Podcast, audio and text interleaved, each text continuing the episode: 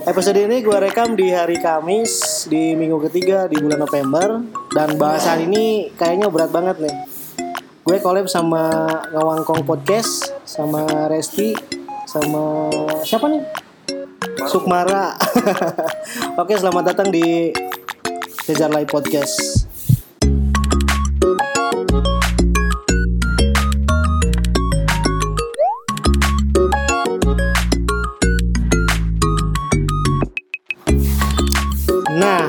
Ngebahas apa sekarang nih?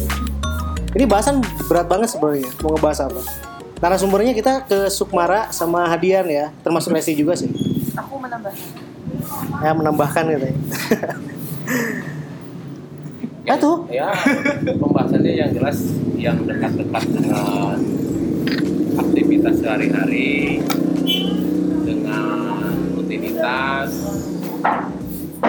apalagi sih ya intinya satu hal satu peristiwa yang bisa dikatakan eh, semua orang pernah di posisi ketika eh, keinginan ide-ide murni itu eh, berbanding terbalik dengan budaya lingkungan sekitar kamu mungkin di dalamnya budaya kerja lah. Jadi intinya ngomongin atmosfer mungkin ya. ya kurang lebih seperti itulah Soalnya soalnya gini loh, yang gua rasa mah kalau kita masuk ke atmosfer di pemerintahan itu jarang banget yang sesuai dengan profesionalisme yang kita punya sebenarnya. Agak susah juga sih. Contoh lah ada salah satu pejabat mungkin dari dia lulusan apa menjabat sebagai apa itu jarang eh, apa bukan jarang sih banyak juga yang seperti itu akhirnya ya berantakan gitu kan oh, bi- bisa dimengerti sih iya Hmm. Sesuatu Iya. yang dikerjakan bukan pada ahlinya tunggu kehancurannya. Nah itu kan istilahnya itu. Dan ngomong-ngomong nih sama Hadian nih yang punya ngawangkong podcast. Ini kemarin baru kejadian nih yang gue ceritain kemarin nih podcast sebelumnya. Jadi profesionalisme itu bukan berarti dia sesuai dengan porsinya, tapi dari apa ya? Karena kan di pemerintahan tuh kan tiap hari dituntut untuk datang. Ini sorry ya banyak noise ya, gue di luar nih. Di pemerintahan tuh banyak- dituntut untuk datang tiap hari, sedangkan Nah itulah nanti harian yang ngejelasin deh. Kata gue juga ini materinya berat banget sumpah. Biar langsung. Apa? Hah? Yang kemarin, yang kemarin. Yang kemarin. Halo semua balik lagi di podcast Pekan. Beda, beda. Oh beda, beda channel.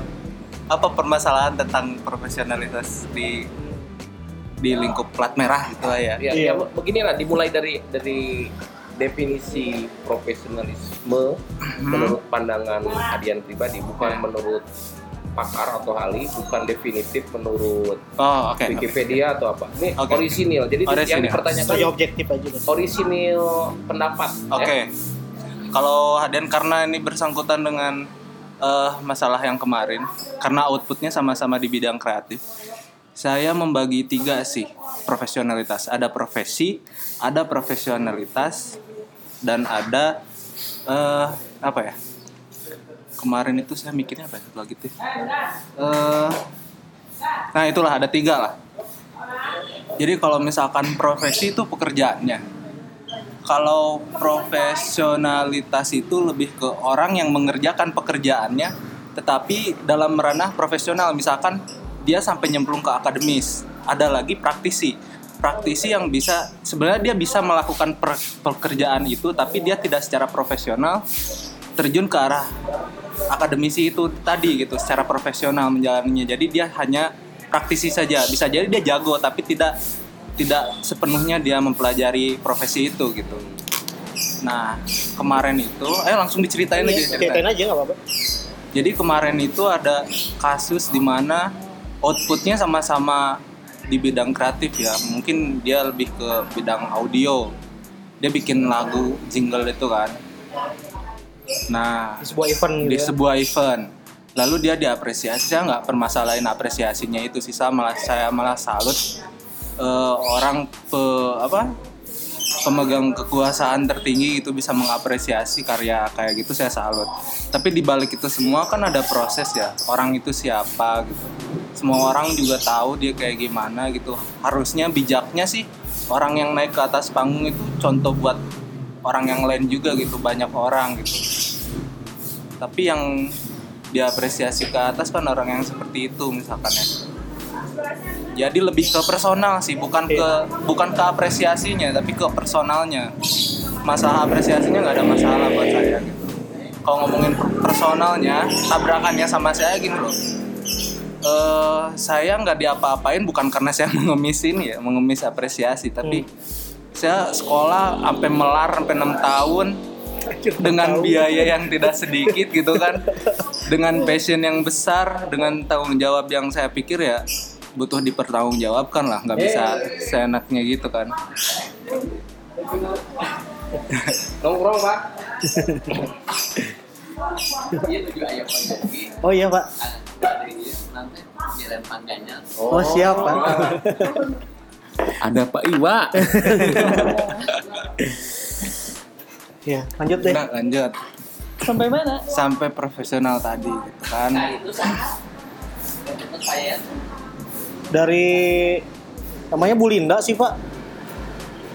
Hmm. Ya udah lanjut dulu aja. lanjut Nih, Nanti di cut dah.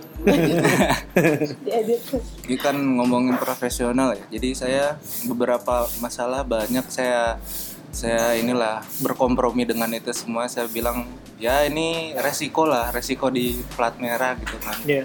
kalau secara profesi saya mungkin karena memang memang benar-benar nabrak mungkin ya jarang banget gitu desain grafis masuk ke plat merah saya udah kompromi sama itu saya berusaha seprofesional mungkin karena saya mengemban mengemban nama profesi apa profesi saya gitu.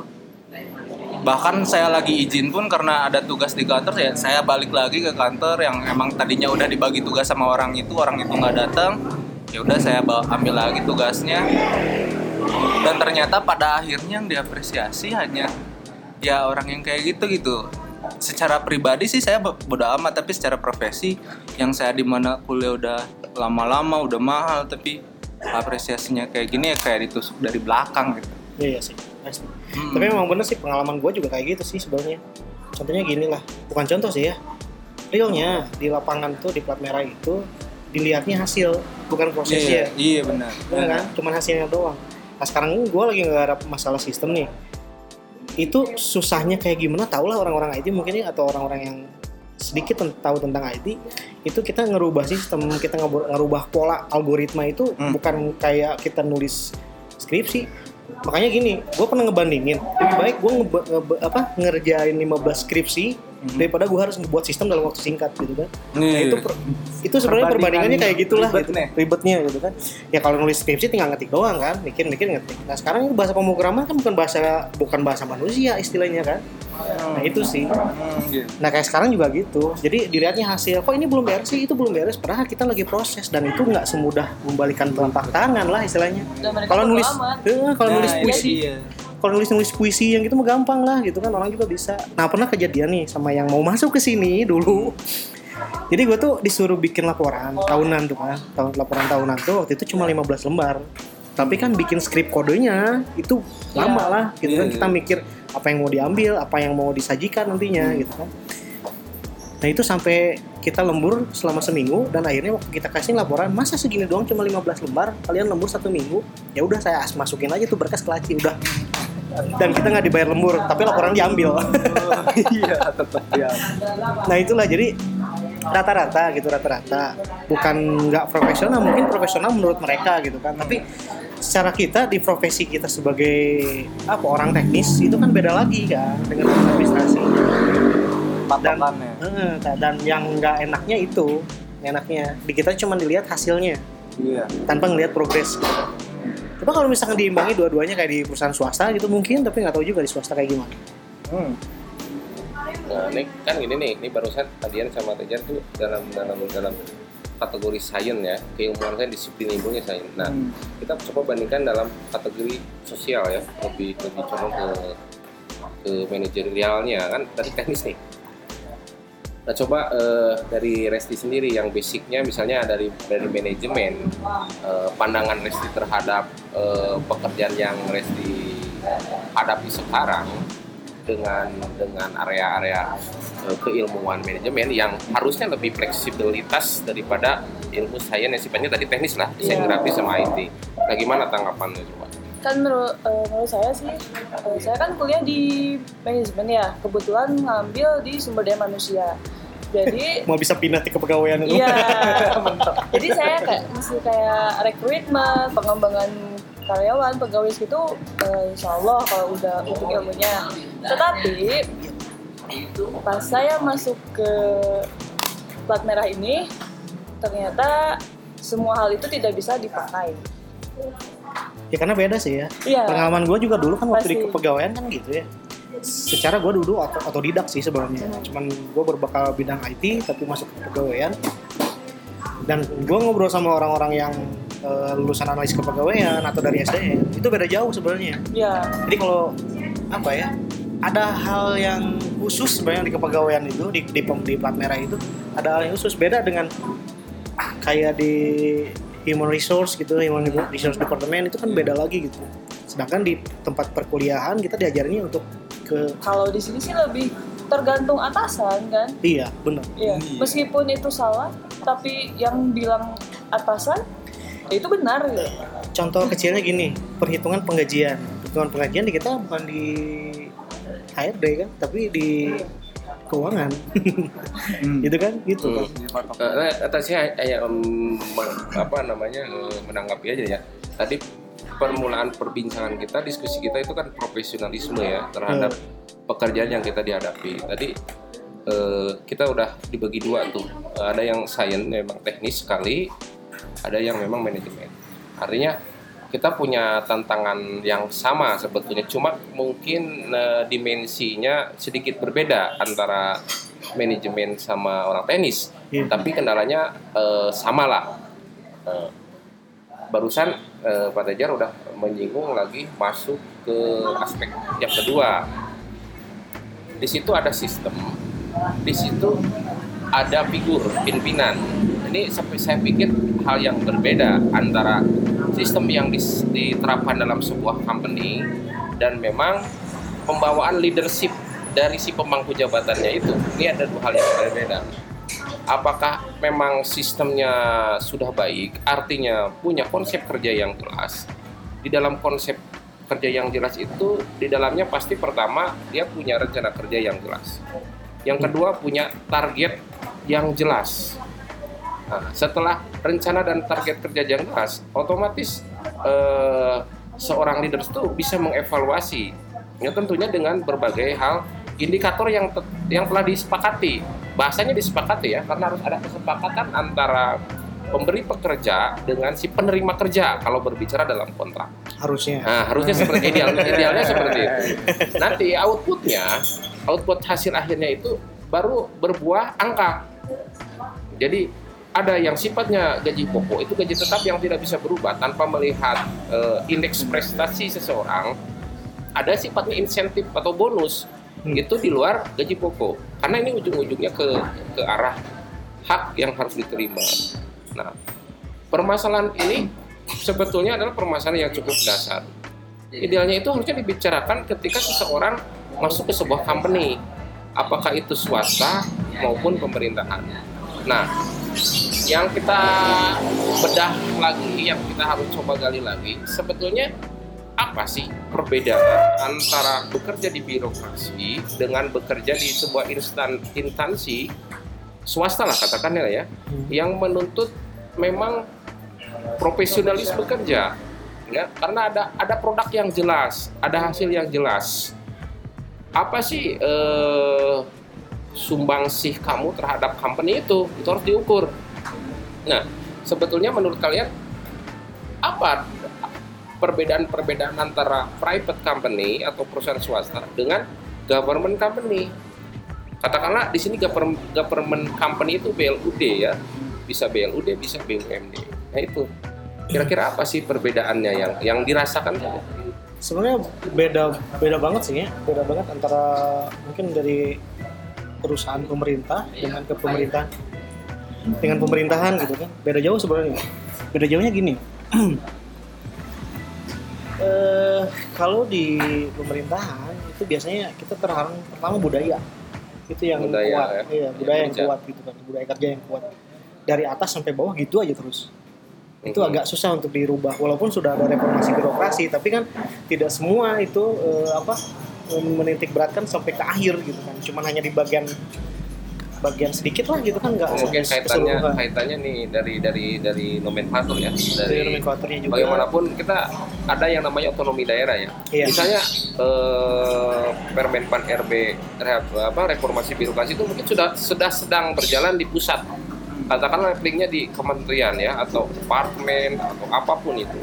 Tapi ketika budaya pusat itu ditarik di delivery ke sebuah uh, pemerintahan lokal atau lokal government apakah itu bentuknya gubernur eh, provinsi apakah itu kota atau kabupaten mungkin di situ ada perbedaan. Mungkin loh. Makanya Bisa bisa, bisa, aja. bisa, Bisa saja itu kan terjadi ya.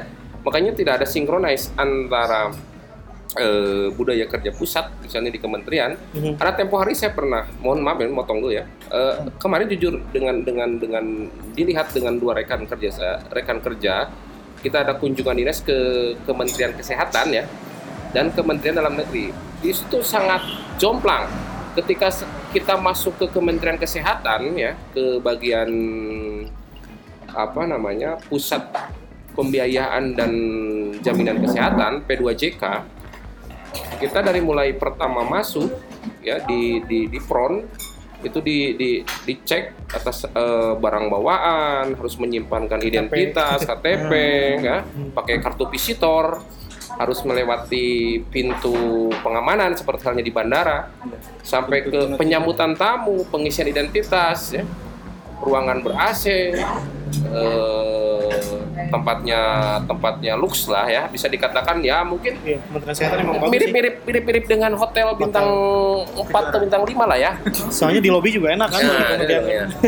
Dan pembicaraannya mengalir dengan kuat. Tapi sejam kemudian kita digiring ke Mendagri itu jomplang dari cara penyambutan yang diisi oleh orang-orang STPDN ya yang semi militerism terus kami diarahkan dan mohon maaf pada waktu kita berkunjung ke sana karena dibagi gedung-gedung gitu ke bagian BLUD itu pada nggak tahu ya mungkin pas momennya itu pas renov itu ya renov bangunan.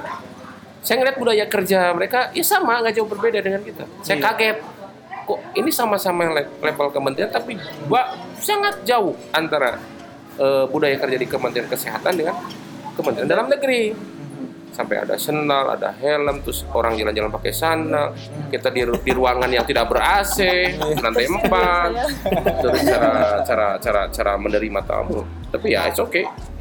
Ya mungkin saya setuju dengan Mbak Tejar. Lagi-lagi budaya kerja. Harusnya budaya kerja itu harusnya tunduk pada yang sifatnya normatif dan sudah diatur teknis. Seharusnya. Seharusnya kan? Seharusnya. Harusnya. Nah, itu itu ranahnya kepegawaian saya pikir. Itu aja sih. Ya sebenarnya beda juga, beda jauh ya. Contoh lah gitu jangan kita bandingin dengan BUMN dulu atau BMD kan. E, bandingin sama beda kementerian juga udah kayak gitu kan. Emang sih di Kementerian Kesehatan terakhir ke sana juga emang enak sih tempatnya, seriusan itu enak banget gitu kan. Saya ke sana tuh bulan kemarin, Sambil ngerokok ya, biar Iya. relax. saya kemarin eh, bulan kemarin ke sana itu enak banget tempatnya. Jadi pas jadi pas masuk lobby itu kayak di hotel seriusan. Pas masuk lobby kayak di hotel, penyambutan secara profesional lah gitu kan kayak resepsionis itu kita ditanya-tanya mau ke mana kasih kartu visitor juga emang seperti itu dan Bersih pak tempatnya pak. bersih banget Orang sakit masuk bisa sehat. Pak. Kementerian Kesehatan. Kalau rumah sakit orang Oh masuk iya, langsung per, sakit. per dua jam atau berapa jam itu ada senam apa namanya? oh iya berarti keluar Dia dulu pakai mix Eh, dari atas. Suruh senam biar biar nggak ngomong biar, siapa yang bikin lagunya itu? Hah? Naik panggung nggak? Malah Belum direpet-direpet ini. Belum profesi. Profesi. Nah gitulah, jadi eh, memang beda sih sebenarnya. Agak susah kalau misalkan kita eh, sekarang kan gini. Contohnya hari ini lah, hari ini ada mutasi atau rolling pega, apa rolling para pejabat kan. Secara mereka kan dari luar, mungkin budaya kerja di Duh, sorry, ntar di di di, di bipin ya. budaya kerja di, di budaya kerja di tempat di tempat kerja gue sama di tempat yang lain itu beda jauh. Soalnya gini, gue punya teman-teman di dinas catatan sipil juga kayak gitu. Jadi pas waktu kita masuk ke sana kok beda jauh gitu kan. Bahkan gini pernah satu satu di sebuah event rapat gitu kan kita mau mau ada satu data gitulah gitu kan di situ jadi pas mau masuk itu pembicaranya dia pakai sendal masuk ke aula buat ngomong sama kita itu pakai sendal semua. Iya aja periodik. Iya, nah itu pas rapat dan dan gue kenal itu orang itu kenal gitu. Pas dia anjir pakai sendal dong. Dia masuk ke aula rapat kita tuh orang-orang luar semua dia pakai sendal. Kan kita mah kayak nggak sopan gitu. Masih Iya, mending iya. sebenarnya mah Kak, sebenarnya kalau di tempat kita kerja tuh itu relatif rapi lah gitu. Relatif rapi. Ya sebenarnya ada juga yang pakai sendal juga kan Iya. seharusnya nggak boleh. Jadi yang gue tahu tuh waktu gue di kepegawaian dulu boleh kita pakai sandal tapi di ruangan unit kerja kita doang. Gitu Kalau kan? luar baru. kalau keluar pintu aja itu harus pakai sepatu. nggak boleh enggak nah itu jadi memang susah sih ya. Kalau zaman dulu kan ada GDN tuh gerakan disiplin nasional gitu kan? Nah itu dulu eh, mengharuskan kita benar-benar sesuai dengan aturan yang ada nggak boleh pakai sendal kalau keluyuran kecuali kalau istirahat teman ke masjid gitu kan Iya. biasanya terus eh, datang sesuai waktu pulang sesuai waktu juga ada apel sore dulu jadi kelihatan nanti yang pulang duluan siapa gitu Iya, kalau iya, dulu zaman dulu itu. gitu ada GDN tapi setelah reformasi kan GDN udah dihapus tuh nggak ada lagi Oh. Nah itu setelah reformasi itu. Padahal dulu itu bagus banget sebenarnya GDN, Gerakan Disiplin Nasional. Jadi kalau ada pegawai yang telat pun nanti dibinanya sama satpam atau sama pamong praja. Kayak gitu kalau dulu. Nanti dikasih kewenangan tuh kalau gitu suruh dia bersih bersih ya sapu sapu atau suruh dia push up gitu bisa juga kayak gitu. Kalau sekarang kan nggak ada bebas. Dan itu pun sebenarnya gini. Waktu gua masuk di kepegawaian di sekitar tahun 2006 sampai eh 2007 lah sampai 2010 dulu di tempat kita kerja tuh di situ itu sebenarnya dokter pun ikut apel Apel. dan dokter pun jadi pembina apel dokter Dokter. dokter iya sorry dokter dokter pun ikut apel diam sih kamu harus yang ngeralat itu. Beda dokter sama dokter itu. Enggak, betul. nah itu dan itu setiap absen itu nanti direkap dilaporkan ke ITDA jadi Ah. mau dia pegawai biasa mau dokter mau apa itu dilaporkan semua Ada ada pengibaran bendera. ada pengibaran benderanya tiap tanggal 17 Kita ada tiang benderanya. Yang benderanya nggak ada depan. yang di depan doang tuh di parkir depan itu juga talinya nggak tahu ke mana nah perbedaannya sih gitu ya perbedaan Itu baru satu aspek ya ini. satu aspek doang gitu kan Ada lagi ya selain budaya kerja. disiplin sebenarnya masuk budaya sih sebenarnya tapi disiplin juga Sebenarnya kalau di sini disiplinnya untuk beberapa ada yang disiplin, Nah. ada yang tidak. Nah, oke, pertanyaannya jadi kayak bergeser nih. Saya lagi kuliah filsafat ya. Masih di ilmu. Apa nggak perbedaan antara budaya dengan disiplin? Apakah disiplin itu lahir dari budaya atau sub sub kajian dari budaya disiplin itu? Jadi budaya yang yang baik itu produknya disiplin atau memang berdiri sendiri budaya ya budaya disiplinnya disiplin Disiplin lebih ke individu sih. Berdiri sendiri sih. Kalau Berdiri sendiri eh, kalau si berdiri sendiri kalau budaya kan turun temurun Iya. rata-rata kan turun temurun atau dari kita lingkungan eksternal atau kita apa ya ke- ketularan sosial lah sosial Oh. budaya sosial Jadi budaya beda hal. Beda. Beda hal. Budaya, menurut saya budaya itu kesepakatan. kalau disiplin kalau Kalau disiplin disiplin itu ada ketentuan. ketentuan itu hasil dari kesepakatan Kalau yang disiplin ditulis kalau iya. karena tidak ada tidak ada aturan undang-undang untuk disiplin ya. Emang nggak ada sih cuma aturannya ada sebenarnya nggak boleh ini ya, tata tertib lah kalau sekolah mah Nah, tata tertib itu dari Nah, kesepakatan. itu suka. Tata tertib itu sudah kesepakatan. Iya benar. Kesepakatan antara si pemberi kerja dan si penerima kerja. sebenarnya mah nggak juga sih kata tertiban emang ketentuan itu mah Ketentuan. Udah dikasih dari atas. Nah, ini Disiplin adalah ketentuan. disiplin ketentuan Jadi berbeda dengan budaya. kalau budaya mah itu faktor lingkungan sebenarnya kalau dilihat sekarang gini contohnya lah kita lihatnya budaya kerja di tempat kita kerja tuh dengan budaya kerja di instansi lain itu beda jauh menyesuaikan. karena sesuai dengan Nah, yang yang biasa kita kerjain jadi budaya mah kebiasaan lah gitu bisa dibilang gitu Berarti Ya, ya, ya. kalau saya punya berpendapat seperti itu berapa salah? Jadi budaya itu adalah tindakan yang diulang-ulang yang Iya. diikuti secara terus temurun. Hmm. Artinya ada ada ada ada kontinuitas. Istilahnya apa ya namanya itu? Sustainable ya, terus berulang-ulang. Ya. Sedangkan disiplin itu ada unsur penekanan eksternal dari luar.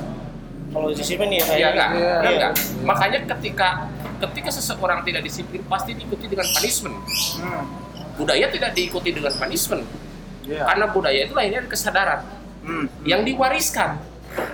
Iya. Benar nggak? Eh, betul. Nah, cuman dalam hal ini kan kita nitik beratnya kalau disiplin ke punishment. Hmm. Sedangkan rewardnya mana gitu kan. Nah, ini mulai menarik. Ayo kamu yang peraniaya bicara lah. di sini tidak ada reward di sini hanya ada punishment Pertanyaannya, kenapa tidak ada reward? Kalau dulu ada di rumah di apa? Nanti di bip lagi ya. Iya. Kalau dulu di tempat kita kerja ada. Jadi orang yang punya disiplin kerja bagus, terus tugas-tugasnya beres semua rapi, dan gitu ada tim penilainya. Hmm. Jadi saat dia termasuk yang itu tuh Papri, Pak Supriyatna, dia pernah diumroh, diumrohkan waktu itu. Wow, Rewardnya itu. Berapa tahun berlalu dari dari dari sekarang? Ini kan berbicara satu company Iya. yang sama kan? Artinya budaya itu pernah ada, pernah ada. Pernah ada, Ya, pemberlakuan itu pernah ada. Hmm. pernah ada. Oke, jedanya berapa lama tuh antara itu ada sampai ke tidak ada hari ini? Itu Nah, lama? waktu itu gua kan masuk 2003 nih, masih Hmm. direkturnya Dr. Murito. Hmm. Terus kita ganti Dr. Suranto. Hmm. Di 2009 kan dia menyalurkan diri jadi wakil direktur, eh wakil bupati itu kan. waktu Ya. itu. Dia kan pensiun muda jadinya kan. Nah setelah itu nggak ada. Ah, 2009. kita kita balik lagi nih. Pertanyaan saya yang pertama. Tadi ya dia ber- berbicara kan perbedaan budaya dan disiplin gitu. Nah, ketika ini diterapkan dan menghasilkan reward, itu pasti ada kesepakatan dan dituangkan dalam sebuah regulasi atau Iya. aturan ataupun tata tertib whatever. Ya. Tapi ada kesepakatan. Ketika kesepakatan itu dibuat dan ketika si pem- si penerima kerja melakukannya dengan baik, Hmm. ya artinya di situ ada hak yang tidak diminta pun harus diberikan. Iya, karena Benar nggak? Iya. Karena sesuatu itu sudah sudah tertulis, sudah disepakati. Itu permasalahannya. Benar nggak? Betul benar. Ya terlepas apa bentuknya itu undang-undang, apakah itu peraturan pemerintah. Sorry ya, gue basicnya eh, basicnya hukum. Apakah itu sebuah sebuah perbu kalau lingkungan pemerintah ataupun memang itu eh, aturan yang dibuat oleh kepegawaian itu sendiri. Hmm. Tapi intinya adalah sangat mengikat antara si pemberi pekerja dengan si penerima pekerja. Iya. Hmm. Hmm. Nah, sekarang permasalahannya, kenapa itu bisa hilang? Karena budayanya, Nah, budaya pimpinan. budaya. Oke. Nah, oke, kita mengkerucut. Budaya budaya budaya kerja berarti sangat dipengaruhi oleh si pemimpin satu klan atau kelompok, Iya. apa pun itunya, Iya. ya. Maksudnya di sini kelompok bisa kelompok nongkrong, organisasi ya, company kah, lembaga kah. Nah, artinya ini sudah mengkerucut kepada opsional. Mau dipakai atau tidak dipakai? Kalau kenapa tidak dipakai? Apa yang membuat susah untuk diterapkan? Jadi pertanyaannya ke sana kan? Benar nggak? Hmm. Itu kan pernah ada. Jadi dia punya si company ini punya riwayat, punya budaya dulu seperti itu dan ada. Tapi kenapa tidak sekarang? Artinya budaya itu putus. Budaya itu Nah, putus. Nah, budaya bisa diterapkan dan tidak diterapkan itu tergantung leader. Iya. Iya. Nah, pertanyaannya sekarang, kenapa kira-kira itu tidak bisa diterapkan? Company-nya sama, orientasi kerjanya sama, leadernya targetnya berbeda sama. Apa kira-kira? Sebenarnya gini nih, itu terputusnya karena faktor apa ya? Eh, bisa dibilang gini lah. Yuh, lupa deh bingung ngomong apa. Kamu jadi penikmat diskusi. Ini area oh, area kamu loh. silahkan jadi jadi sebenarnya gini, dulu tuh Kasih statement. perbedaannya gara-gara ini, gara-gara kesenjangan sebenarnya. Zaman dulu walaupun ada kesenjangan, tapi para dokter terus para senior-senior itu tuh gabung dengan yang junior. Contohnya gini, saat kita ada latihan upacara, karena ada upacara tiap tanggal 17 tuh kan. Saat kita nongkrong habis latihan, upacara aja sekarang udah gak ada kan? Iya upacara tanggal tiap tanggal 17 ada pengibaran bendera. Nah itu tiap habis latihan upacara kan ada pembaca undang-undang, ada pembaca apalah pancak prastya gitu kan? Di situ. Nah tiap kita istirahat tuh habis latihan itu dokter suka nyamperin. Dokter tuh sama kita deket dulu. Jadi udah pada minum belum? Dokter nawarin gitu. Iya, iya. kalau misalkan belum ambil di koperasi teh botol sekerat. Wow. Gitu atau misalkan ada ada pedagang tahu gitu kan suka ada kan dulu kan Nah, karena menarik nggak bebas nih. dulu kayak gitu datang pedagang tahu dipanggil semua sok ambil yang Nah. tadi bayar sama saya cuma Oke. dokter kayak gitu Ini menarik. Tadi Pak Tajar mengilustrasikan seorang dokter bagaimana dokter mendekati Hmm. yang non medis katakanlah gitu ya. Kebalik ya sekarang kalau sekarang. Oke, nah ini, ini ranah- nah ini ranahnya budaya itu tidak diatur secara jelas kan. Hmm. Tidak perlu ada kesepakatan dibuat dalam bentuk regulasi, kebijakan ataupun dalam bentuk pasal atau ayat ataupun huruf. Tapi kembali lagi statement yang awal kita sepakat tuh bener nih. Jadi budaya itu tidak perlu dipaksakan dan tidak perlu segala sesuatu itu dibentuk dalam sebuah aturan yang tertulis. Nah, artinya di situ ada keakraban lintas profesi. Nah, keakraban lintas profesi itu sangat dipengaruhi oleh iklim kerja. Iya. Nah, bagaimana mendorong seseorang supaya kembali ke ke situasional yang dulu yang penuh keakraban dan tidak ada sekat atau dikotomi antara pejabat dengan dengan dengan dengan staf antara profesional A dengan profesional B itu kan kembali tidak perlu dipaksakan akhirnya dia akan melebur sendiri Iya. ketika situasi itu memang mendorong seseorang ya memang enjoy nyaman gitu kan dan di sini mungkin Sejahtera. perlu dorongan dari seorang leader Iya, memang iya sih. setuju gak Fokusnya di situ. Emang sih dulu juga, soalnya kan leader dulu gitu kan, leader dulu. Itu Ini, itu berarti ini angkatan-angkatan muda nggak paham ya karena yang paling tua di sini berarti dari tadi kan dulu dulu dulu Iya. pas ten gitu kan Pas tense. Iya. Pas lampau. Nah, jadi gini, eh, balik lagi ya. Jadi kalau dulu tuh direktur pun ikut nimbrung sebenarnya Oh, ikut nimbrung dia terus ngawasin gitu kan dia keliling keliling pun deket sama bahkan gini ayahnya dokter Frida dokter Meripto itu sampai manggil cleaning service itu nyapanya kayak gimana juga datang cleaning service lagi lagi kerja gitu Hmm. disapanya ah daman gitu Hmm, hmm, hmm. sampai kayak gitu Oh. sampai nggak ada maaf itu tapi ya. sentuhan kecil tapi impactnya besar. Iya. bisa merubah budaya. Iya. Tidak perlu sesuatu hal yang sangat rumit konsep rumit. Hmm. tidak perlu bentuknya yang melibatkan biaya seperti yang kemarin teng yang niup balon dan bla bla bla bla Iya, yang iya, iya, iya. sedikit menguras kantong company gitu kan. Tapi tidak bisa merubah sebuah budaya. Iya. Ah, setuju nggak statement saya? Sangat setuju. Memang seperti euforia itu. selalu berlebihan tapi apa sih tujuan euforia itu? Sebuah per- perayaan itu sebetulnya dia merang seorang penguasa itu ingin merangkul iya Benar soalnya nggak sampai ada pelibatan pelibatan warga sekitar Iya. artinya dia ingin ingin dalam dalam artian sosialisasi dan provokasi dalam artian positif Iya. Nah, ya. tapi itu that's not work ya tidak pernah berhasil tapi dengan konsep yang tadi jelas ya tidak memerlukan budgeting yang besar iya Iya. tidak melakukan hal-hal yang sulit dan pada dasarnya semua orang manusia itu Bisa. Apa pun budaya apa pun eh, daerahnya warna suku ya warna kulit suku punya ciri khas yang sama sebagai human being gitu. Setiap manusia dia dia pasti orang Batak orang Medan orang Ambon orang Sunda orang Jawa pasti dia punya Iya. ini kan perbicaraan ranah ranah empati ya Iya. tidak Bagaimana tidak tidak perlu harus manusia. S2 S3 S1 D3 tidak perlu Iya kalau dulu memang seperti itu sih. Jadi kayak kita pun respect gitu kan. Kita respect bener gitu kan. Kita menghormati beliau lah gitu kan. Jadi kayak kalau di kampung kayak kita guru ngaji lah kayak gimana gitu kan Ah, santunnya iya. kayak gitu gitu kan. Tapi dari dari leader pun enggak. Soalnya gini ya, yang gue lihat sekarang itu bukan jadi leader mereka tuh, tapi jadi bos. Tunjuk sana, tunjuk sini, suruh sana, suruh sini. Kalau dulu enggak, ayo kita kerjaan bareng. Ini bisa nggak? Saya ajarin dulu. Gitu. Satu kali, dua kali nggak bisa diajarin juga, itu baru dimarahin.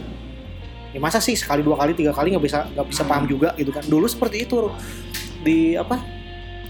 Di iklimnya lah kayak gitulah di situ atmosfernya kayak gitu. Jadi kita tuh segen gitu melihat mereka tuh gitu. Nggak- memang orang sih tua memang sih lebih tuh. lebih apa ya lebih otoriter gitu aturannya lebih ketat banget jadi kalau dia nggak disiplin itu kena langsung punishment. Tapi setelah beberapa kali. Sampai kayak gini ada orang yang rambutnya gondrong gitu kan dia pekerja juga. Dia dipanggil tuh sama kepegawaian kamu kenapa nggak potong rambut? Nggak ada uang pak. Ya udah nih besok potong rambut. Dikasih uangnya. Sampai kayak gitu gitu. Perhatian perhatian kecil Iya. ngeluarin uang nggak seberapa paling dua puluh ribu perak gitu kan dulu. Tapi itu jadi perhatian oh iya kan dia punya rasa malu dong. Wah lama uang tadi cukur kumaha gitu kan Ya, iya. kayak kun papangi deui gitu, sampai enak kayak gitu. nah hal itu memang berubah setelah ya beliau jadi wakil bupati dulu. Mulailah berubah di situ. Datang datang orang baru yang memba- yang membawa budaya budaya dari luar Nah, masuk dalam. itu yang jadi jadi Jadi apa? ada ada seseorang yang membawa budaya luar masuk dan ditanamkan di iya karena kan karena kan realnya kayak gini. Eh apa? Di kita tuh di pemerintahan daerah itu di local government itu itu kan terbiasa dengan rotasi pegawai rotasi pejabat bukan pegawai rotasi pejabat. Dan belum tentu itu rotasi rotasi para pejabat itu mereka budayanya bagus juga. Iya, iya. data kadang-kadang dia eh, apa bawa budaya yang buruk walaupun dalam etos kerja mungkin bagus. Contoh dulu pernah di Kabag TU lah dulu. Di Kabag TU itu dia tuh terlalu memaksakan kerja. Sampai anak-anak pun dia harus kerja lembur tanpa dibayar. Hmm. Itu kan kita jadi kurang respect sama dia. Iyalah. beda dengan yang dulu. Hmm. yang dulu itu kadang kita kerja sampai sore itu dimarahin. Kenapa kamu masih kerja? Oh, sekarang wak- seka- berarti kamu korupsi. Itu korupsi waktu. Waktu sekarang itu buat keluarga kamu. Gitu. direktur yang dulu kayak gitu. Seriusan. Soalnya saya pernah ngalamin kayak gitu.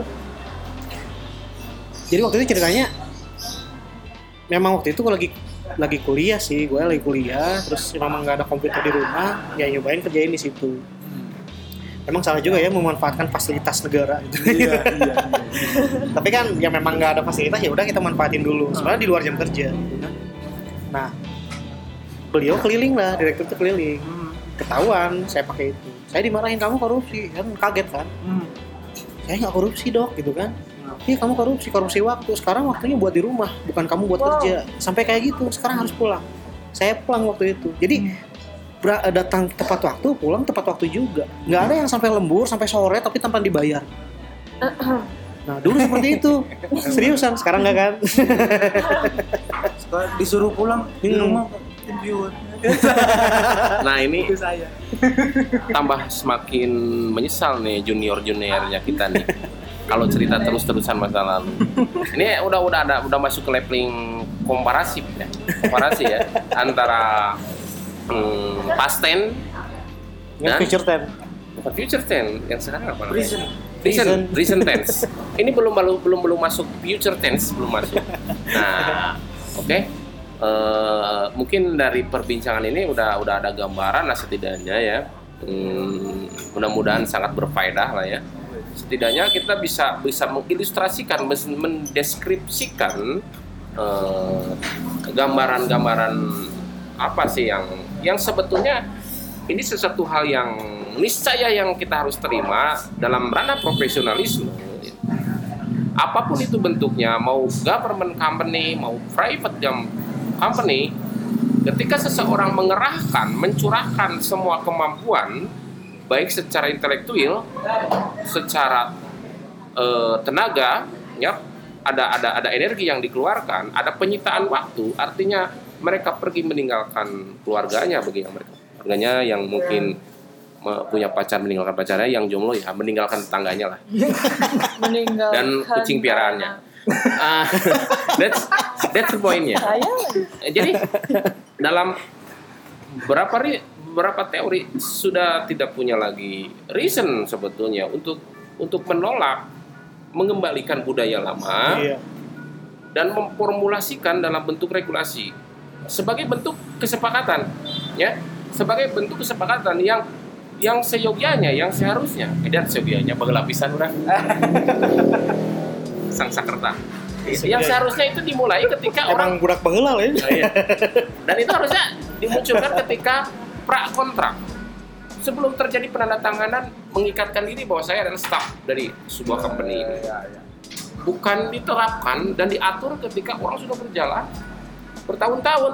Dan anehnya ada sebuah company yang mencoba mendelivery analisa analisa jabatan kepada si pelakunya kan lucu sekali. Dia harus mengurai tugasnya yang notabene si staff itu sudah bekerja bertahun-tahun iya get war sangat sangat buruk. iya ya. Nah, oke itu tadi balik lagi ada past tense, ada present tense. Nah, sekarang eh, untuk menghemat waktu dari gambaran kita perbincangan ini apa yang harus dilakukan? Apa yang harus kita lakukan untuk membangun masa ke depan? Pertama jelas ada perbandingan budaya yang sangat jauh berbeda yang tadi kesimpulan Pak Tejan itu sangat dominan sangat dominate sekali di dipengaruhi oleh unsur figur leader. Iya, ya itu sepakat nggak? Sepakat memang itu Oke, sih. Itu satu.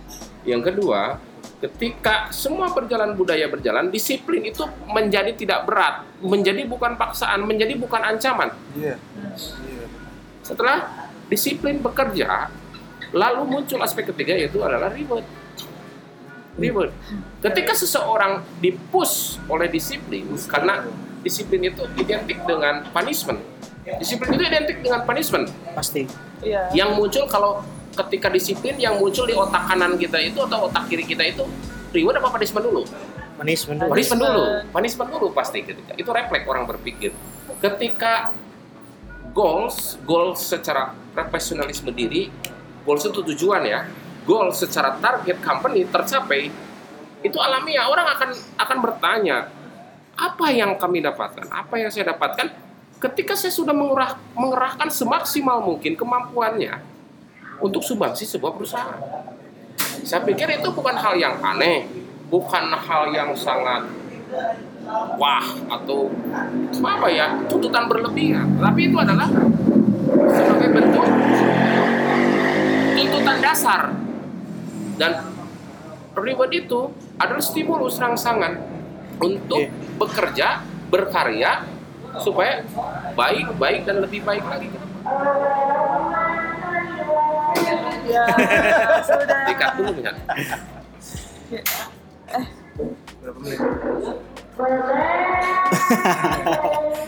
Ya udah kita cut dulu sekarang, nanti kita dilanjut lagi. Konyol. Kita tidak Oke kita dilanjut ya. Tadi ada bukan gangguan sih ya. Memang kita mau menuju maghrib sebenarnya. Jadi ya ada suara-suara lainnya yang masuk. Oke kita lanjut lagi sekarang. Gimana Pak Sukmana silakan diteruskan. Seperti yang tadi kita pisau tak? Jangan lama ini bawa pisau materinya berat. Ujung mangga gitu ya. Sambil makan mangga guys. Eh, tadi kan kita udah bahas ya eh, eh, diskusi yang diskusi yang sangat hebat ya, ya. Sudah bisa kita apa namanya ya? Kalau disebut kajian ya kita lebih condong ke kajian ya, bukan hanya diskusi. Eh, dari sisi normatifnya, eh, aturannya yang seharusnya sudah dibicarakan. Kondisi fakta di lapangan kita sudah ungkapkan dengan dikomparasi masa lalu atau past tense dengan eh, Present. present tense dengan kondisi sekarang sudah dijabarkan dengan sangat detail ya. Ini juga buat gambaran ke kita, saya, Hadian dan eh, Resti mm, minimal kita sudah memahami ya kondisinya dulu seperti apa. Eh, katakanlah mungkin orang-orang menyebutnya di masa kejayaan lah. Ya dalam peradaban muslim juga itu kan ada ya. Ada ada ada masa-masa kejayaan pada Imam Khalifah. zaman khalifah begini begini dan saya pikir eh, dalam sebuah perjalanan eh, katakanlah masa mm, peradaban mungkin dalam hal ini masa sebuah perjalanan sebuah perusahaan itu eh, saya sangat setuju ada naik ada turunnya ya. Dan turunnya itu jangan terlalu lama gitu. Nanti yang yang merasa merasa jenuh merasa merasa jengkel merasa eh, ujung-ujungnya ngerasa tidak dihargai merasa eh, nilai value dari dari dari pegawainya ngerasa tidak punya value tidak punya apa ya dalam tanda kutip harga ya yang yang yang bisa di dijual gitu Hmm. saya pikir kondisi ini sangat tidak mengenakan saya pikir dan eh, segera harus di, di Perbaiki. diperbaiki untuk masa depan. Nah mungkin eh, kita florkan lagi ke rekan-rekan eh, dari gambaran tadi yang panjang lebar itu, kira-kira eh, langkah apa sih yang yang yang yang yang yang dari minimal minimal bisa membawa perubahan sampai ke tataran hmm, kebijakan misalnya. Silakan. sebenarnya gini deh untuk kita kembali ke masa lalu mungkin nggak mungkin mungkin ya kebiasaan masa lalu itu kan. Kebiasaan masa lalu atau budaya masa lalu itu nggak bakal mungkin. Walaupun memang eh, walaupun memang itu sangat sangat enak banget sih sama zaman dulu tuh sangat enak banget serius. Itu nggak mungkin. Tapi yang jelas sebenarnya bisa dirubah sih. Coba eh, mungkin para pimpinan lah gitu kan belajar jadi seorang pimpinan bukan pemimpin gitu kan. Iya. jadi di situ rangkul kami lagi supaya ada ada kepercayaan lah di situ gitu kan ada kepercayaan kita kepada pimpinan. Sekarang kan krisis kepercayaan sebenarnya. Ya kan krisis kepercayaan tuh bener-bener kental banget sekarang gitu kan. Terlebih lagi kita bandingin dikit lah. Kalau zaman dulu tuh kalau insentif atau bonus itu itu biasanya kita nggak pernah telat. Kenapa nggak pernah telat? Karena manajemennya bagus jadi orang nggak pernah ngelempar tanggung jawab ke orang gitu kan. Dia tanggung jawab sendiri dia kerjakan dengan dengan dengan maksimal kayak gitu. Jadi dan leader pun bilang direktur pun bilang bayarlah mereka sebelum keringatnya keluar. Ada prinsip itu. Jadi nggak pernah nggak pernah telat. Paling telat satu hari dua hari gitu. Nggak sampai sekarang tiga bulan gitu kan. Gara-gara BP kit gitu kan. Tapi kan itu bukan jadi faktor utama sebenarnya. Ada hal-hal yang lain bisa dijadiin eh, jalan keluar gitu kan nggak harus terfokus ke situ. Nah itu sih sebenarnya jadi faktor faktor apa? Faktor utamanya sih jadilah seorang pemimpin bukan pimpinan gitu. rangkul kami agar ada suatu kepercayaan kembali terhadap kami lah kami kami di kasta paling bawah gitu kan. Jadi supaya kinerja kita pun bakal meningkat gitu nggak bakal gitu-gitu aja. Karena kita punya rasa malu "Oh, ternyata bos orang tuh bager nih gitu kan. Iya. nggak bakalan nggak bakalan gimana gitu kan. Oke lah kita bukan ngomongin masalah materi materi mungkin nuturkan lah gitu istilahnya. Cuman kan ada kepercayaan dari pimpinan bukan hanya tuh mana mah bener gawe teh? Oh yang bener atuh udah sampai mana sekarang? Gitu kan cuman gitu doang mah. Ya gue juga bisa ngomong kayak gitu gitu kan. Tapi kalau kita ngerangkul ngerangkul si apa si staff dirangkul sama kita gimana ada kendala nggak sini saya bantu. Atau gimana lah gitu kan. Itu mungkin lebih enak gitu kalau gitu. Jadi jangan jadi bos lah jadi leader gitu kan. Karena kalau jadi bos orang semua orang juga bisa. Anak kecil pun bisa jadi bos gitu. Tapi kalau jadi leader ngerangkul. Mungkin nggak bakal ada kesenjangan di situ. Tapi kalau misalkan kita jadi apa kita memposisikan jadi bos tunjuk sana tunjuk sini. Itu nggak bakal bener nantinya. Di bawah juga habit sekarang kebiasaan sekarang. Kalau kita di pressure kita berontak Hmm. gitu kan? Iya. kebiasaan sekarang tuh kayak gitu. Beda dengan orang-orang zaman dulu. Iya. di pressure nurut gitu kan dulu mah. Karena memang budayanya seperti itu. Contohnya gini lah. Gue pernah di paskibra tuh. Itu kan semi militer Hmm. di pressure gitu kita disiplin. Kita eh, apa kita jadi disiplin memang secara terpaksa ya tapi jadi kebiasaan. Terus kita pun nurut sama senior gitu. Tapi kalau zaman sekarang itu nggak ada pressure-pressure kayak gitu. Contoh prajabatan aja dulu kita semi militer sampai suruh Iya. jalan jongkok segala macam bawa HP nggak boleh jam tangan nggak boleh gitu kan. Kita nggak tahu waktu nggak tahu informasi di luar segala macam tapi buktinya sekarang prajabatan kan ada ya bisa bawa HP segala macam sekarang teknologi kan udah apa kebiasaan. Dan teknologi udah jauh berkembang. Orang-orang juga mencontohkan hal-hal yang terjadi di luar sana. Jadi semakin di pressure, orang-orang biasanya semakin ngelawan kalau zaman sekarang. Gitu. Nggak kayak dulu gitu kan. Nah, kayak kita pun sama gitu. Dengan kebiasaan sosial yang seperti itu, pasti kayak gitu. Karyawan juga staff di pressure gitu pasti ngelawan. Ah, orang mau gawe ah, males. Hmm. Ah, orang keluar gawe yang gawe deui gitu kan. Pasti kayak pasti kayak gitu sih beda. Pasti beda dengan zaman dulu lah gitu. Ya. Sekarang kan udah zaman reformasi, masa kita masih feodal sih kan nggak bisa kayak gitu kan. Ya udah. Eh, Berarti kuncinya eh, pimpinan yang harus melakukan pendekatan terhadap staff, bukan staff yang melakukan pendekatan terhadap pimpinan. Iya. Keren itu kalimat Ya kan? nice statement itu namanya. Ah, kalau misalnya analoginya eh, pendekatan yang dilakukan oleh staf terhadap pim- pimpinnya bisa diindikasikan apa? apa itu saya. Hah? Kalau kalau staff jadi pimpinan. Enggak kan? Kan kamu bilang gini.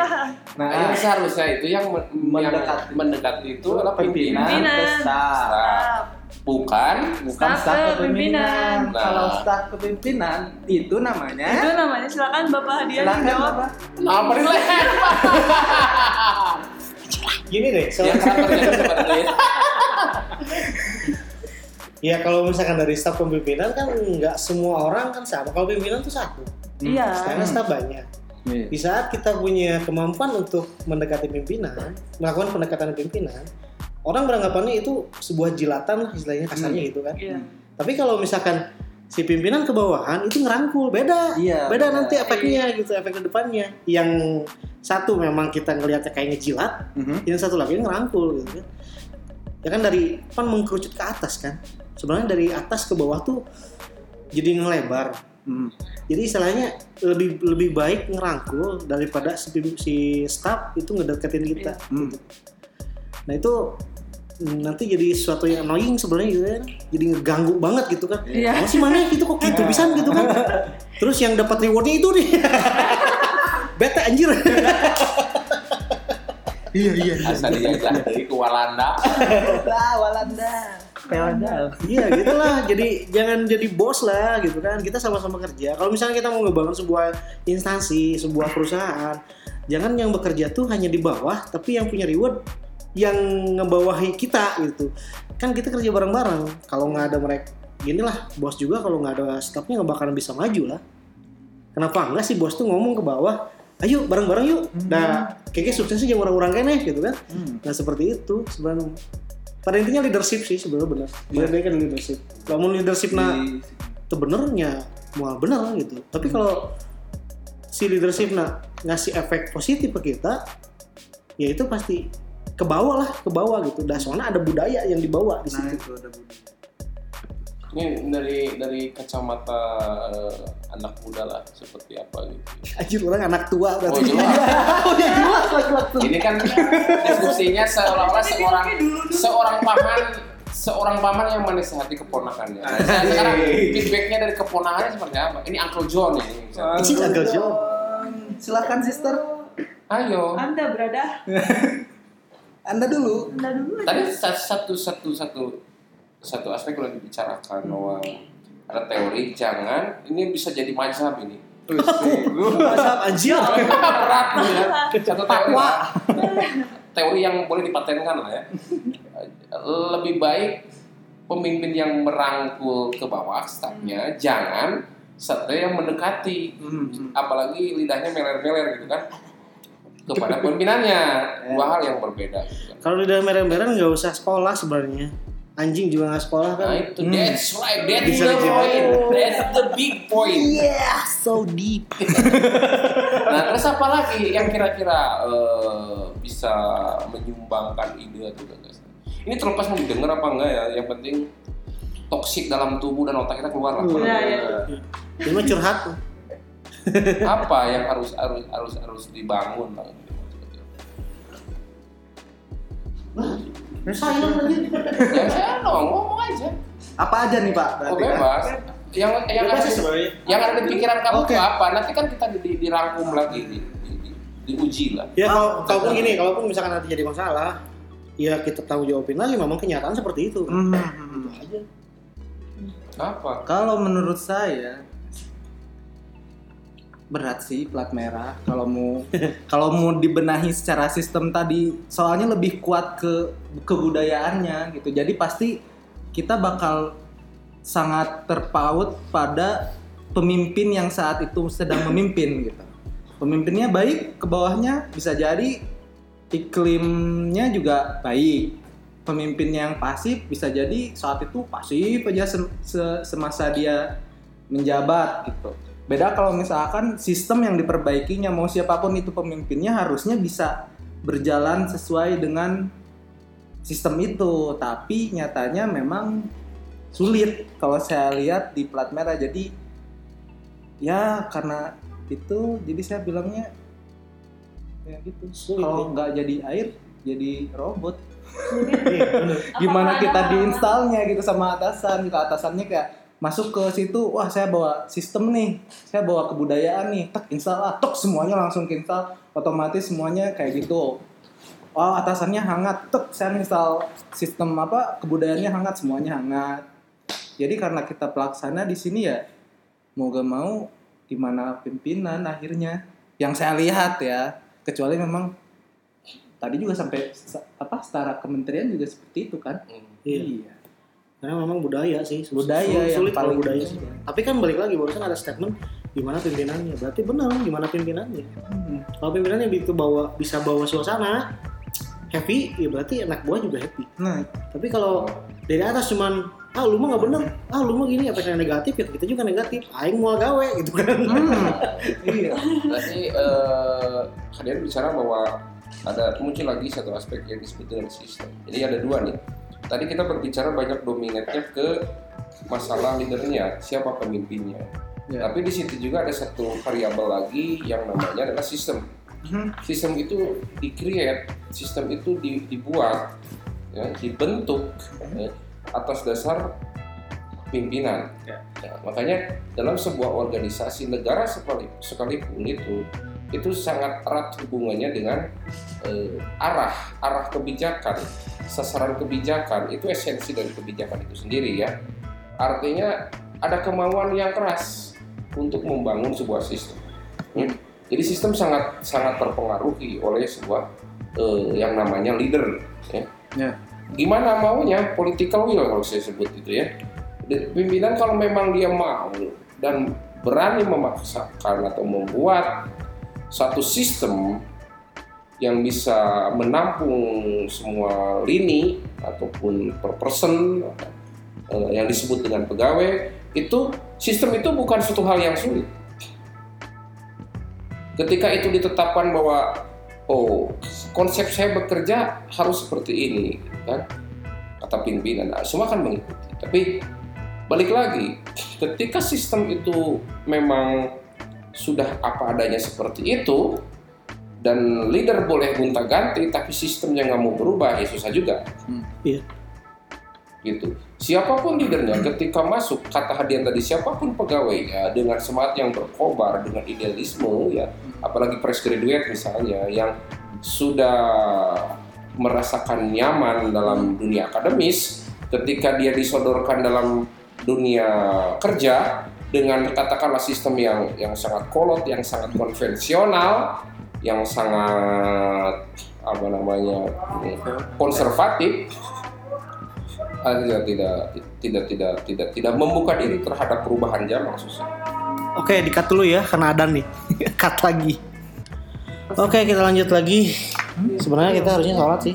Nanti kita setelah ini kita sholat ini menuju closing sih. Satu lagi sih tambahan sebenarnya. Kalau yang gue lihat sih di sini tuh di di plat merah itu itu kultur kebijakan itu sangat melekat. Ya, itu kan kebijakan kebijakan kebijakan lah itu tapi nggak bijak gitu. Kata gue mesti kayak gitu sih sebenarnya. Dan memang ya seperti itu adanya sih. Contohnya banyak sih dong. ini contohnya banyak lah masalah kebijakan gitu kan contoh gini lah contoh di gua aja. Yang sering gua bilang tuh kan sistem yang gua ada itu bukan kemauan gua sebenarnya. Tapi itu kemauan pimpinan. Kita udah ngasih proposal beberapa kali ke pimpinan buat ngembangin itu. Tapi akhirnya pimpinan berkata lain dan kebijakan mereka juga akhirnya keluar tuh. Dan tiba-tiba saya ditelepon dengan apa suruh nemuin ke tempat si apa si perusahaannya dan kita berangkat waktu itu sama Pak Sukmara, Pak Gugum dan Pak Devi ya dan di sana Pak, Pak Sukmara matahin kursinya bukan Rusak guru, fasilitas. cuma tanda guru. Cuma kita kurang peka. sampai patah Perkara badan. Atau memang pondasinya. Nah, setelah itu berjalan dan ada masalah, ya saya sendiri yang kena bombardirnya. Kenapa gitu? Kenapa gini? Kalau gue pengen ngomong sih, kan bukan kemauan ke- apa? Bukan kemauan gue. Ini kemauan lu gitu kan? pengen ngomong gitu serius tapi ya mau gimana tuh itu kebijakan yang diambil sama pimpinan akhirnya ya pasrah aja kayak air tapi tengah-tengah diacak-acak gitu kan Ketempuhan kebuntut mau. ketempuan kubutut maung pisan ya tuh. Mau bisa. Iya banyak luka potong sih sebenarnya jadi pembicaraannya agak naik turun naik turun naik turun gitu kan. Moodnya teh udah naik terus lagi. Eh. Tapi nggak apa-apa lah sebagai bahan pengetahuan. Jadi kan semua informasi. Jadi kan semua hal itu jadi sebagai informasi. Kalau informasi kan kita boleh telan, boleh juga dicerna dulu gitu kan. Boleh juga ya udahlah bodo amat gitu. Gua nggak perlu itu ya bisa kayak gitu juga kan. Dan itu dari hal yang kita alami sebenarnya. Oke, ada tambahan? Kah? Itu Anda Harapannya sis. sekarang Oh harapan. Iya. Ya sebenarnya ini sih harapan simpel aja sih. Berarti kita hanya berharap terhadap pimpinan sekarang Sejauh ini ya. sejauh ini. Dia nggak sih. Jadi orang Iya sih? jadi orang boleh tanya itu dibalik. Ini oh ya benar. Sebenarnya sih harapannya simpel aja sih. Ya yang saya pribadi harapkan.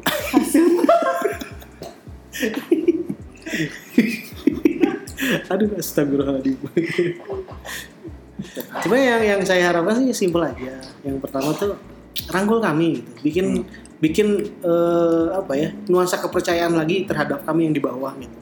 Karena kalau kalau di bawah udah udah percaya, ginilah kayak demokrasi aja. Dulu udah nggak percaya Pak Harto, Pak Harto diturunkan. Iya. Hmm, hmm. Sebelumnya juga Pak Karno juga gitu kan, Soekarno juga gitu. Hmm. Rakyat udah nggak percaya, akhirnya diturunkan juga. Pak Soeharto juga sama, kecuali yang sekarang. Karena ada pendukung. nah itu, jadi kalau kalau kita percaya, kita juga insya Allah lah pasti etos kerja pasti naik. Cara kita bekerja, cara kita berpikir juga ikut dengan budaya yang dibawa, gitu kan. Nah itu rangkul kami supaya kami percaya gitu. Sekarang udah ada udah banyak krisis kepercayaan. Terus jangan jangan pressure kita gitu. Boleh ke pressure kita, tapi ikut andil di situ. Hanya bukan nyuruh nunjuk sana nunjuk sini.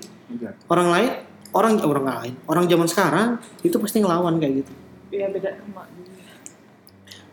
Minimal tahu kondisi di lapangan. lah. Nah itu, soalnya kondisi di lapangan, kondisi teknis dengan kondisi administrasi itu bertolak belakang rata-rata seperti itu. Iya. Kalau seperti itu. Kalau pimpinan rata-rata kan mintanya laporannya mana? Nah kita yang bikin laporan itu, Iya itu. kan berdarah-darah itu babak belur kan di bawah. Nah seperti itu. Karena pimpinan cuman cuman lihat hasil laporan, hasil apa hasil dari hasil akhirnya aja, gitu kan bukan lihat progresnya. Coba lihat progresnya dulu, dulu gitu kan. Gimana sih itu sampai kayak gitu? gitu. Bukan hanya lihat di selembar kertas, oh ini nggak bagus, Hmm. ganti. Ya nggak gitu juga kali. Nanti di lapangan kayak gimana, gitu kan. Ubah susah. Hmm, kita berjuang udah bener-bener sekuat tenaga karena ng- ngorbanin waktu kata bos-bos yang dulu kita udah sampai korupsi waktu lah istilahnya buat bikin-bikin seperti itu gitu kan. Nah sekarang dengan mudahnya kamu kerja nggak bener? Enak banget kan. Ya ya sesama manusia lah gitu. Ya ya jangan ya rangkul kami lah gitu. Rangkul kami karena kita juga butuh kasih sayang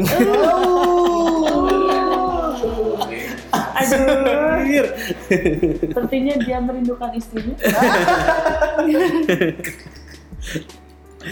Aduh, gimana?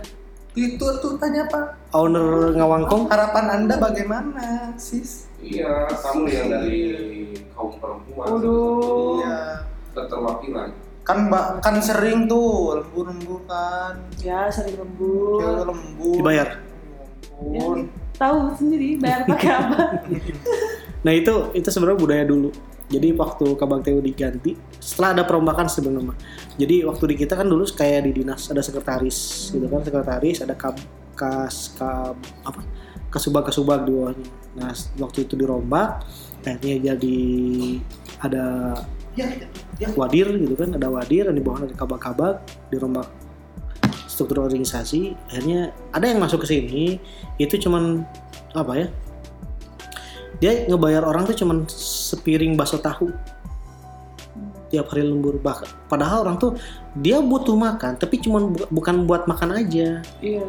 orang rumah juga harusnya istilahnya di- dikasih Iya, lebih iya, dari itu sudah lah gitu. kan nah itu banyak kayak gitu bukan banyak sih memang ada yang kayak gitu dulu tapi ya dia juga udah pensiun sih sekarang ya. Kalau harapan saya sih setiap manusia pasti ada sisi baik dan sisi buruknya. Kita ambil sisi baiknya dari yang kemarin dan sisi buruknya dihapuskan. kan bapak menanya saran saya. Gimana sih harapannya? Ya kan saya berharap gitu kan. gimana sih? Ya nah semoga saja untuk yang ke depannya menjadi lebih baik ya klise bisa ditanya Ah, itu tidak memerlukan analisis sebenarnya textbook sekali saudara. Itu benar sebuah harapan itu. iya benar-benar berharap karena apalagi kan?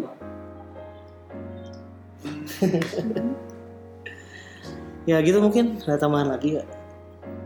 tuh dia belum berharap Ini, ini narasumbernya dibalik. Nuh, Ditunjuk dari narasumber, gue yang jadi moderator, dia yang di moderator, dari narasumber juga jadi balik.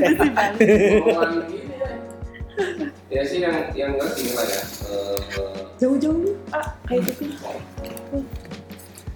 Yang jelas eh, tadi eh, pertama ada ada istilah dari poinnya adalah budaya kerja eh, dan disiplin itu sangat dipengaruhi oleh pertama variabel pertama adalah leader, yang kedua adalah sistem. Nah, eh, leader tentu punya punya arah kebijakan ya kita nggak nggak akan bisa lepas ya karena pemikiran leadership itu akan terbungkus dalam sebuah apa dalam sebuah dimensi yang namanya eh, produk kebijakan artinya produk kebijakan itu menggambarkan cara be- berpikir seorang pimpinan dengan jelas dan dan terlihat itu dari kebijakan yang dia buat produk kebijakan yang dia buat arah pemikirannya yang kita keterwakilan itu bisa dilihat dari eh, arah kebijakan dan sasaran kebijakan. Nah, pertanyaannya kenapa banyak kebijakan yang dipandang tadi Pak Tejar bilang malah justru tidak tidak bijak. Kata kata kebijakan itu dari kata bijak. Nah, padahal secara teoritis itu sudah diatur dalam eh, Undang-Undang Nomor 12 tahun 2000 Undang-Undang Nomor 11 tahun 2011 tentang pembentukan peraturan perundang-undangan.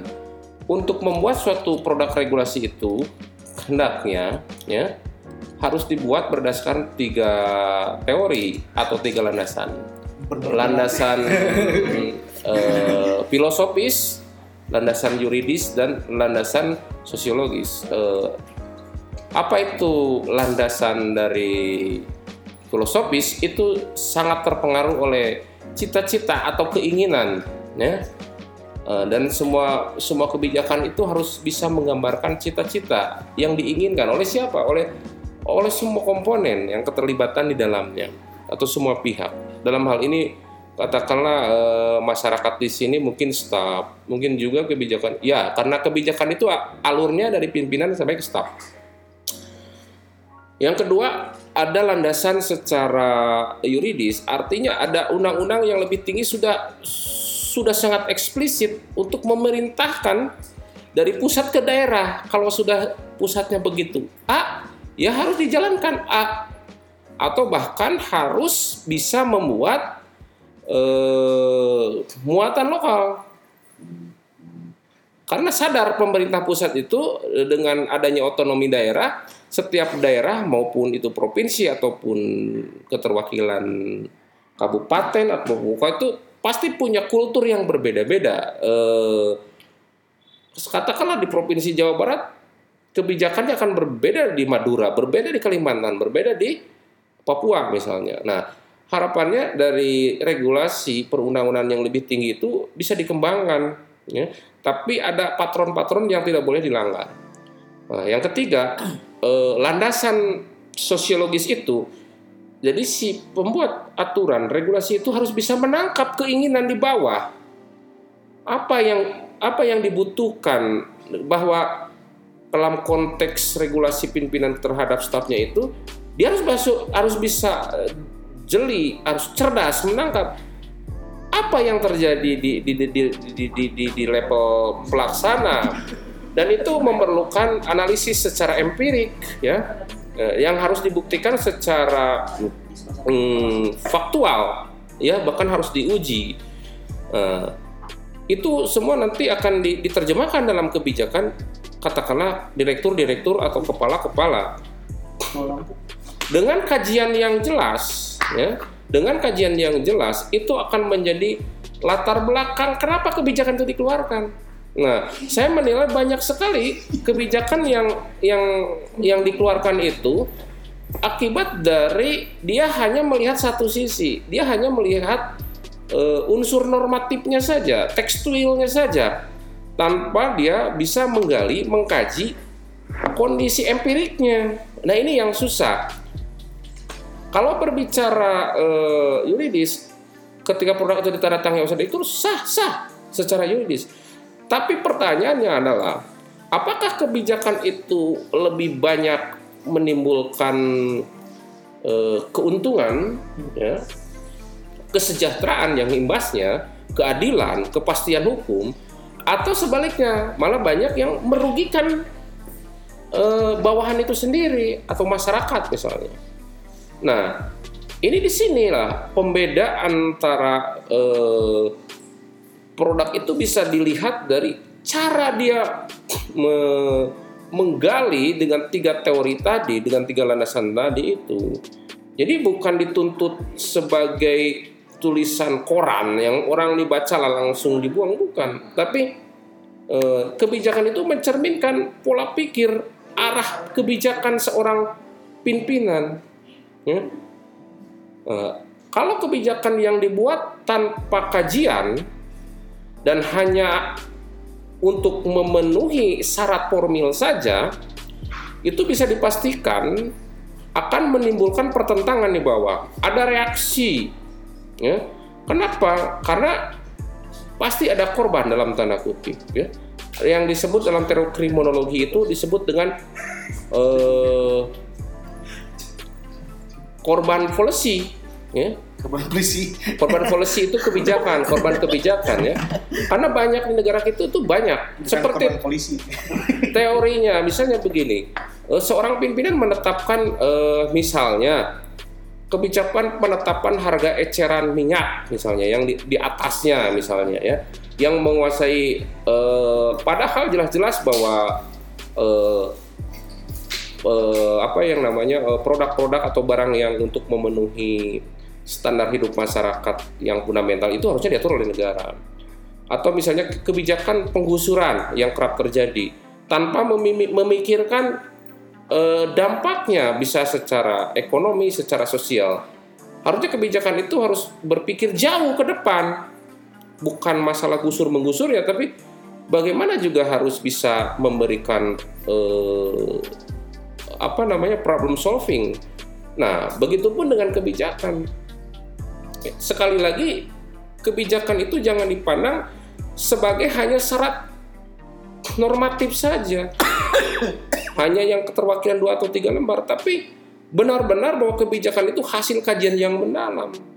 Sehingga outputnya kebijakan tersebut itu akan diterima oleh semua kalangan atau lapisan terendah sekalipun dan membawa kemaslahatan. Saya pikir itu eh, teori yang harus benar-benar dipegang teguh oleh seorang pimpinan. ya. Jadi sekali lagi, eh, kalau ada pertanyaan eh, seberapa eh, kuatkah pimpinan, seberapa amanahkah pimpinan, seberapa keberpihakan terhadap katakanlah bawahan, itu sangat tercermin apa yang dia create, apa yang dia bikin dalam sebuah kebijakan. Eh, itu aja sih menurut saya. Puas deh ngomong. Anjir puas banget kita ngomong. Semua toksik dalam otak saya. Kayaknya ini yang barusan terakhir itu ke depannya dulu buat intro ya. Wah keren, introduksinya itu. Iya, intronya itu dulu. Anda cerdas. Oke guys, mungkin segitu dulu. Ada edit. Oke segitu dulu deh podcast kali ini. Ini terlalu panjang juga sih, udah sejam lebih. Dan ya gitulah. Ini materi kata gue juga di awal tadi bilang materi ini berat banget. Dan gue mohon maaf kalau misalkan tadi pindah-pindah ruangan dan pindah di cut dulu karena memang kondisinya ya apa situasinya juga memang harus cut sana sini supaya lebih jelas. Oke gitu aja. That's all.